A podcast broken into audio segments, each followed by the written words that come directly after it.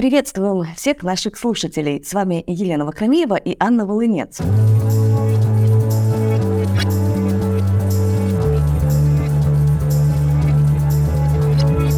Рады новой встрече с вами на нашем экологическом подкасте. Здесь мы исследуем насущные проблемы нашей планеты, а также возможности, которые ждут нас впереди. Вместе мы также изучим последние исследования, инновационные решения и вдохновляющие истории отдельных людей и сообществ, которые работают над созданием более устойчивого будущего для всех. Мы делаем наш подкаст для вас, независимо от того, являетесь ли вы экспертом или только начинаете разбираться в теме окружающей среды – Надеемся, что он окажется для вас информативным, интересным и заставит задуматься. Лена, расскажем нашим слушателям, что будет сегодня в выпуске? Согласна. Познакомим с основными блоками. Итак, мы узнаем про значимые и интересные события, произошедшие недавно. Обсудим зеленые перспективы Беларуси по одной из актуальных тем. Поговорим о современных экотехнологиях и отметим значимые экодаты – еще мы расскажем, как вы можете задать нашим экспертам свои вопросы и предложить темы, которые вам больше всего интересны. Мне кажется, должно быть информативно и динамично.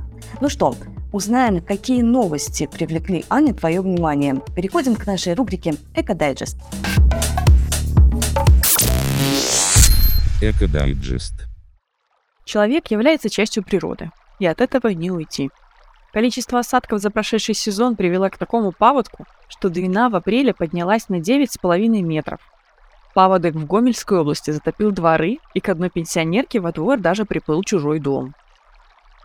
Без природы человеку сложно было бы выжить. Например, без пчел стало бы гораздо меньше еды, потому что они опыляют сельскохозяйственные культуры. Например, картошку и яблоки. Чтобы сохранить пчел, украинские фермеры эвакуировали из Донецкой области свою пасеку. На пасеке был 31 улей, и каждый весит около 70 килограммов. Одни люди хотят видеть в городе биоразнообразие, другие жалуются на то, что вороны на старых деревьях слишком громкие. О таком случае рассказали в одной из районных администраций Минска. Вороны поселились на старых деревьях, и у них, как объясняют горожане, слишком громкие разборки. Администрация ответила, что выселить птиц можно, но только до начала гнездования. В городах по-прежнему обрезают деревья на пень. Но, с другой стороны, проводят субботники, высаживают саженцы – Например, такая высадка произошла в апреле на улице Мирошниченко в Минске. Если кто-то хочет посадить деревья сам, то главное в городах не посадить их на теплотрассу. Узнать, какие места подходят, можно в ЖКХ. У минчан есть еще одна хорошая возможность. В этом году снова работает программа озеленения «Зеленый двор» вместе. На ее сайте есть список свободных участков и отдельно форма заявки, если вы хотите сами поучаствовать в озеленении. Отдельно люди занимаются дикой природой и ее сохранением. В Беловежской пуще прошел учет зубров. В начале года их было 730 особей. У них в прошлом году родилось 103 теленка. Зубров каждый год становится больше, и по сравнению с прошлым годом их численность на 27 больше. Еще в нацпарке поменялся директор, и теперь это бывший глава селекционно-семенолодческого центра. В Припятском нацпарке директор прежний, как и главная проблема. По-прежнему разрешены санитарные рубки в части пойменных дубрав. Скоро появится новый план управления, который не решает эту проблему. Но весть хорошая. Нацпарк приглашает гостей на мероприятие, никак не связанное с охотой. В середине мая там пройдет фото-сафари «Дикое Полесье» – соревнования по съемке дикой природы. Отдел туризма пишет, что можно приехать посмотреть на море Геродота, так, именем древнего водоема называют разлив Припяти. Кстати, уровень воды в Припяти самый высокий за 10 лет. Что касается биоразнообразия, то недавно было пополнение в Красной книге. Туда внесли лошадь Приживайского наряду с зубром и еще двумя сотнями диких животных. Обычно это означает, что вид находится на грани исчезновения в стране, но в случае с лошадью Приживайского иначе – Раньше эти животные не жили у нас и появились только 16 лет назад, придя с украинской части Чернобыльской зоны. В Украине, в свою очередь, они появились в рамках восстановления природной популяции. Экодайджест. Лена, мы с тобой же подготовили наших слушателей к теме разговора с сегодняшним гостем. Так и есть мы поговорим про связь между биоразнообразием и деятельностью человека, как потеря биоразнообразия сказывается на жизни людей и какими в будущем будут отношения человека и природы. А наш гость сегодня – главный эколог научно-практического центра «Экология», эксперт ООН по биоразнообразию Руслан Новицкий. Привет, Руслан. Добрый день. Давай вот начнем с э, такого одного из главных вопросов. Все-таки почему сохранение биологического разнообразия важно для человека? Человек же научился выращивать и сельхозкультуры, и сельскохозяйственных животных. Так для, может быть, там существования, для жизни этого бы и хватило. Почему мы все-таки говорим о важности сохранения биологического разнообразия? Ну, очень простые примеры. Представьте себе, что вы хотите получить от, ну, банальных огурцов? Ну, огурцы, у них идет оплодотворение э, без э, насекомых, ну, процентов 20, ну, 20-30.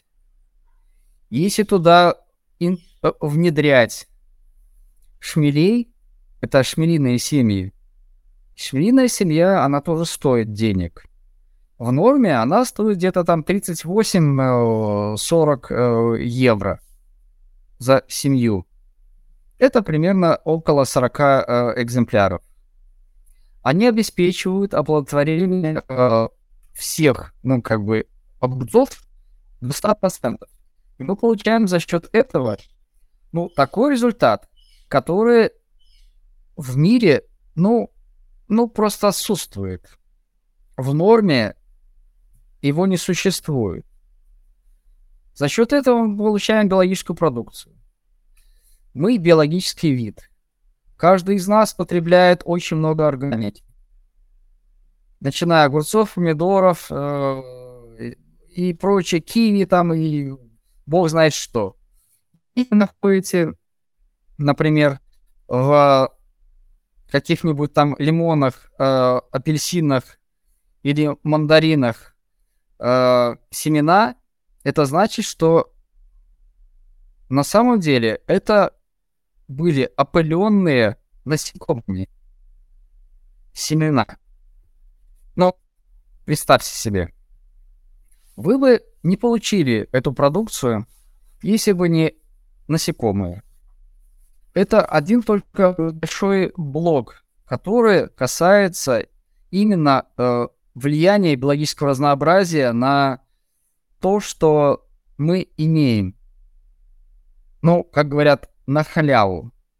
Но если мы не задумываемся о том, что все-таки есть насекомые, есть э, виды, которые их потребляют, и вот это вот э, как бы биологический оборот внутри экосистемы, мы не получим ту халяву, которую мы хотели бы получить, и надо просто задумываться о том, что биологическое разнообразие — это то, что нам дает очень много возможностей для развития, для питания, для получения органической продукции.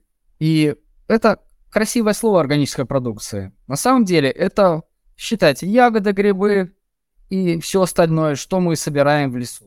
Это не, не просто э, как бы ягоды, грибы, как какое-то опосредованное биологическое разнообразие. Они включены в что-то.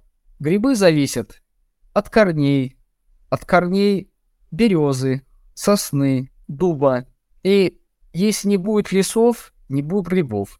Потому что это те элементы биологического разнообразия, которые связаны друг с другом. Если мы утратим, например, дафний, не будет чистых водоемов, будут зеленые водоемы. Дафни это маленькие рачки, которые поедают водоросли. Водоросли цветут. Вы знаете, очень много разных э, примеров, это можно говорить часами. Но э, самое главное то, что вот в этом именно биологическом разнообразии наша жизнь и процветает.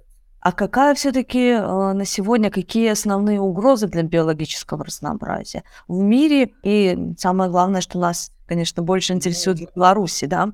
Но мы сейчас находимся в межледниковом периоде, в новоочередном. Тут влияет, с одной стороны, и человеческая угроза, потому что мы выбрасываем в атмосферу очень много углеводородов.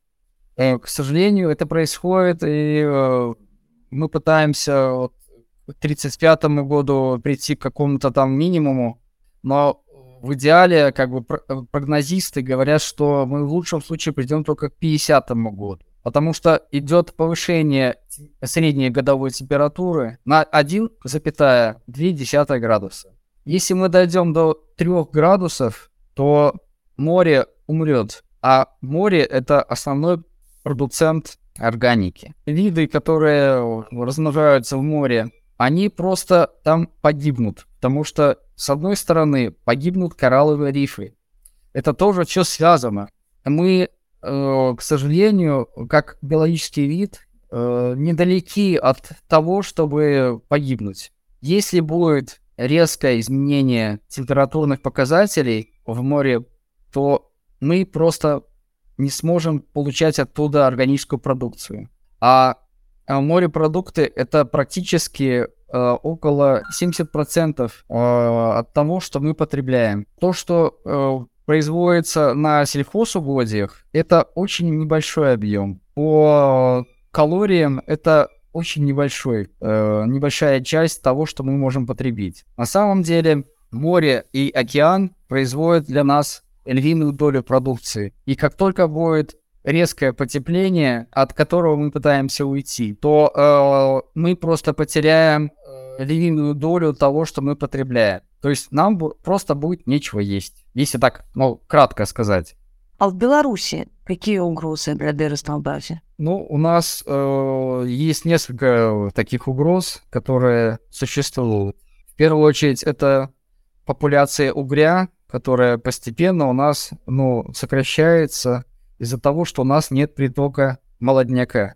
И не только для угря, и, допустим, для лососевых видов рыб также э, представляют угрозу и проблему. Ну да, но у нас просто э, лосось приходит по северным рекам. Это в основном притоки Вилии. Это э, северо-западные реки и притоки. Ну там тоже есть дамбы, которые, ну, так скажем, препятствуют ну, нормально. А, они малые, в основном там э, идет работа с э, бобрами, нежели с дамбами. Она известна в Европе и в странах Балтии. Его, на самом деле, э, плотность э, уже выросла в 3-4 раза по сравнению с нормативной. Ну, как бы с нормальной. Для конкретных территорий. А вот как раз-таки это же тоже, я так понимаю, про вот эту цепочку взаимодействия человека и природы. Вмешательство человека в природные процессы, да, когда, допустим, там увеличивают поголовье копытных, отстреливают волка.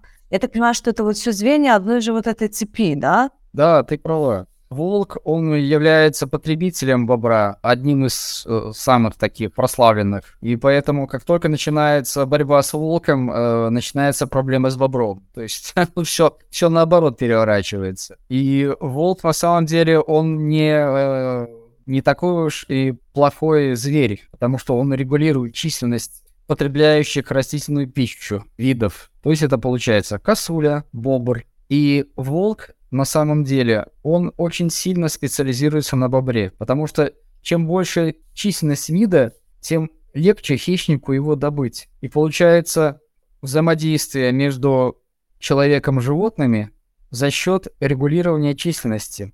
То есть, если возникает какая-то проблема с подъемом численности резкая, то хищник ее устраняет, потому что он чаще добывает добычу, которая как бы вредит человеку. Это вот с бобром та же история. Есть ну, несколько специалистов, ученых, которые, в том числе Вадим Сидорович, он считает, что волка не нужно э, вот так истреблять хищнически, потому что он регулирует на самом деле численность растительно потребляющих видов.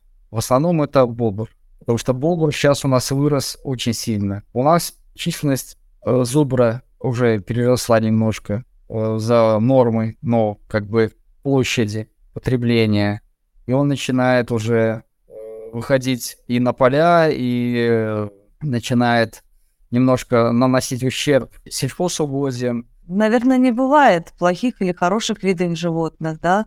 То есть природа жила до человека. То есть мы все время возвращаемся к тому, что Ну, когда... Я, я, я уже говорил, что не бывает э, не связанных видов. Когда нет пищи, но снижается численность поголовья. Есть пища, повышается поголовье. В природе все взаимосвязано. Как только появляется больше какого-то э, продукта, этот продукт должен потребиться кем-то. Если потребится он кем-то, соответственно, у него больше будет продукция. Ну, то есть это он будет, будет лучше размножаться, лучше себя чувствовать, иммунитет будет лучше и так далее. И все это связано. А Буквально 7 лет назад была одна такая предыстория. Были очень сильные заморозки и очень мало осадков. И лягушки и жабы просто не смогли выжить. Они погибли. За счет того, что не было воды. Они же водно связанные, они размножаются в воде. И они не могут э, жить без воды. И за счет этого у аистов было от 4 до 5 птенцов на семью. Сейчас около одного. Они просто их выбрасывают, потому что нечем кормить. Они перешли на червей, на какую-то мелкую пищу. И, к сожалению, сейчас такое происходит. То же самое может быть и у человека. Если у нас будут какие-то проблемы с климатом, если будут какие-то проблемы с питанием, будет то же самое.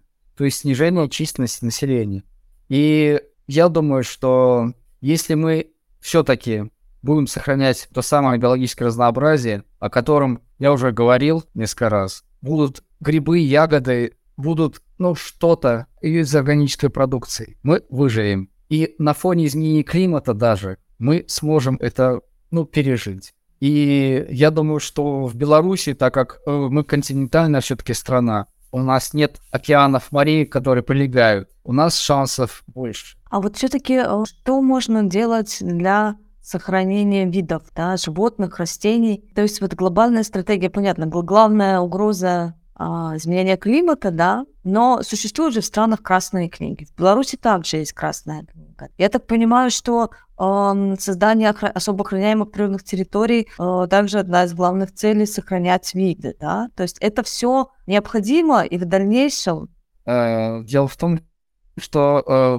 кра- Красная книга это, ну, как бы не то, что э, мы понимаем между собой. Красная книга, ну, понятно, редкие виды там и так далее, и так далее, да? Но на самом деле эти редкие виды являются индикаторами. Это те виды, которые показывают нам, где самые ценные территории.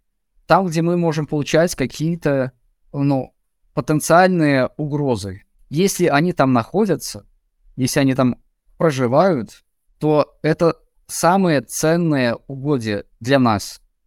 Это наша перспектива. К сожалению, ее очень немного. У нас в Беларуси буквально 9%, терри... э, 9 территории это охраняемые территории. В Швейцарии больше, у них около 40% территории это особо охраняемые. Но дело в том, что есть разные категории э, земель, которые отдаются под охрану. У нас таких 4. В Швейцарии таких 5. И в Евросоюзе таких 5. И поэтому у них площади больше передается под охрану. На самом деле, те территории, которые имеют уже устоявшиеся режимы, устоявшееся природоохранное использование, ну, например, Швейцарии почему 40%? Потому что у них большая часть это альпийские луга. У нас, например, это равнинная часть, да? Мы ее можем распахивать, э, получать там какую-то органическую продукцию. Там это выпас Швейцарии. Просто невозможно это все распахивать. Это горы. Поэтому у них больше. У нас меньше. Это нормальная практика. Единственное, что у нас отсутствует пятая категория. Это экосистема, которые сложились за последние 200 лет. За последние 200 лет сложились в основном. Это пастбищные поля, где раньше были пастбища. У нас перешло из пастбищного содержания рогатого скота в стойловые. Мы перешли на комбикорма. Мы перестали потреблять ту органику, которая растет на самом деле в пойменных зонах. У нас пойму начали зарастать кустарником за счет этого. А что значит кустарник э, в пойме? Это снижение температуры прогревания воды, это увеличение потребления воды за счет того, что кустарник больше берет на себя и быстрее это испаряет. За счет всего вот этого вот, э, всей этой конструкции, за счет еще потепления климата. Получилось так, что, к сожалению, пойменные зоны все практически э, исчезли. И у нас большинство пойменных видов рыб, которые размножались на э, траве, на пойме, которая заливается, они исчезли. Сейчас идет совсем реконструктуризация э, всей экосистемы за счет того, что просто э, не заливается пойма и за счет того, что не хватает воды. И это началось э, буквально с 2012-2013 э, года. Ну, тут все равно это показывает, как все взаимосвязано, да, то есть вот изменение климата, э, влияние на экосистемы. К сожалению, мелководных ры- э, видов э, животных становится все меньше и меньше. Именно из-за изменения климата. Это так происходит последние, наверное, лет около десяти.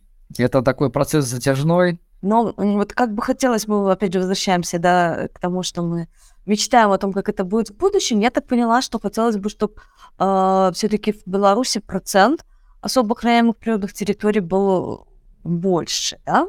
За счет э, экосети, да. Э экосеть, в принципе, занимает достаточно приличную роль именно в развитии э, особо охраняемых природных территорий когда мы э, начинали разговор, да, что все так, ну, в какой-то степени мрачно, наверное, да, то есть изменение климата идет, не остановить. Человек вмешался в цепочки взаимодействия, там, э, экосистемных механизмов, там, природные процессы, и как это повернуть вспять. Но все-таки мы выходим к тому, что вот мы про будущее видим, э, мечтаем, что все-таки это все возможно, да, то есть мы можем еще, мы не, не прошли эту точку невозврата, мы можем еще все, так скажем, повернуть вспять, и, так скажем, будущее у нас все-таки будет оптимистичное. Ну, я надеюсь, что да. Потому что э, есть масса конвенций, которые это и конвенция э, и конвенция по биологическому разнообразию, и э, масса других конвенций, которые позволяют э, избежать э, изменения климата, в том числе и Парижское соглашение. Это, ну, как бы такие э, очень важные документы, под которыми подписались около 200 стран. Потому что если одна страна пытается решить проблему, это как бы мелочь. А когда уже начинает на уровне ООН, а это как бы межправительственные соглашения, это очень важные документы, которые имеют принципиальную роль в дальнейшем изменении ну, событий, мне кажется, это важно. Потому что я эксперт ООН все-таки понимаю. Я вот буквально сегодня говорил с моим коллегой по деградации земель из Анкары, это Турция. Вот, э, и он сказал ну, важную вещь, то, что хорошо, что мы все э, вместе работаем, потому что без совместной работы и понимания не будет будущего. А мы в тематику сегодняшней встречи с экспертом продолжим знакомство с технологиями, которые в мире применяют для сохранения биоразнообразия. Технология.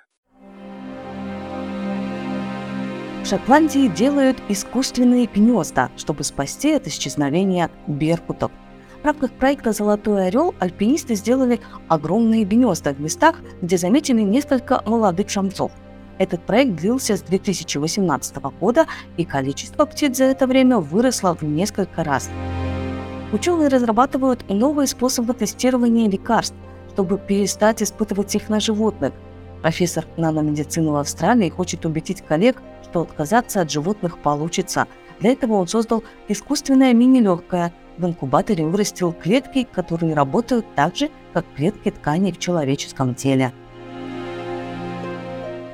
Недавно в Нидерландах военные нашли детеныша тюленя, который оказался без мамы в слишком теплой части моря, то есть далеко от Арктики. Спасатели переместили детеныша подальше от людей.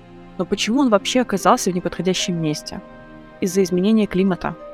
По этой причине тысячи видов меняют места своего обитания. Чтобы спрогнозировать это и лучше сохранить экосистемы, ученые из более чем 20 организаций создали инструмент под названием Spark. Он использует суперкомпьютеры и картографические инструменты, чтобы создать глобальную карту движения всех известных растений, птиц и млекопитающих. Вопросы биоразнообразия связаны не только с животными, но и растениями. Сейчас происходит глобальный рост рынка коллагена, популярного в индустрии красоты. Считается, что он помогает выглядеть моложе. Но также коллаген связан с вырубкой лесов в Бразилии. Дело в том, что его получают из крупного рогатого скота, выращенного на фермах, наносящих ущерб тропическим лесам. Чтобы избежать незаконных рубок, люди используют технологии. Например, снимки спутников в режиме реального времени – Получить их бесплатно можно у организации Global Forest Watch. Другой, более локальный способ – мониторинг вырубок на местах. В Индонезии предлагают использовать старые мобильные телефоны с микрофонами и GPS, прикрепив их к деревьям по всему лесу. Если раздаются подозрительные звуки, то телефон отправляет владельцу короткое аудио и локацию. Зеленый календарь. Какие экодаты можно отметить в мае? 40 лет назад впервые был отмечен Международный день пения птиц 7 мая. 13 мая – Международный день честной торговли. 22 мая будет Международный день биоразнообразия, учрежденный ООН. Мы надеемся, что вам понравился этот выпуск. Обязательно посетите наш телеграм-канал I Have a Green для получения дополнительной информации. Связаться с нами можно по электронной почте greenvoicebelarus собачка gmail.com. Адрес есть в описании подкаста. Спасибо, что были с нами сегодня. Помните, что каждое действие имеет значение, когда речь о защите планеты. Давайте вместе создавать более устойчивое будущее. До новой встречи! Thank you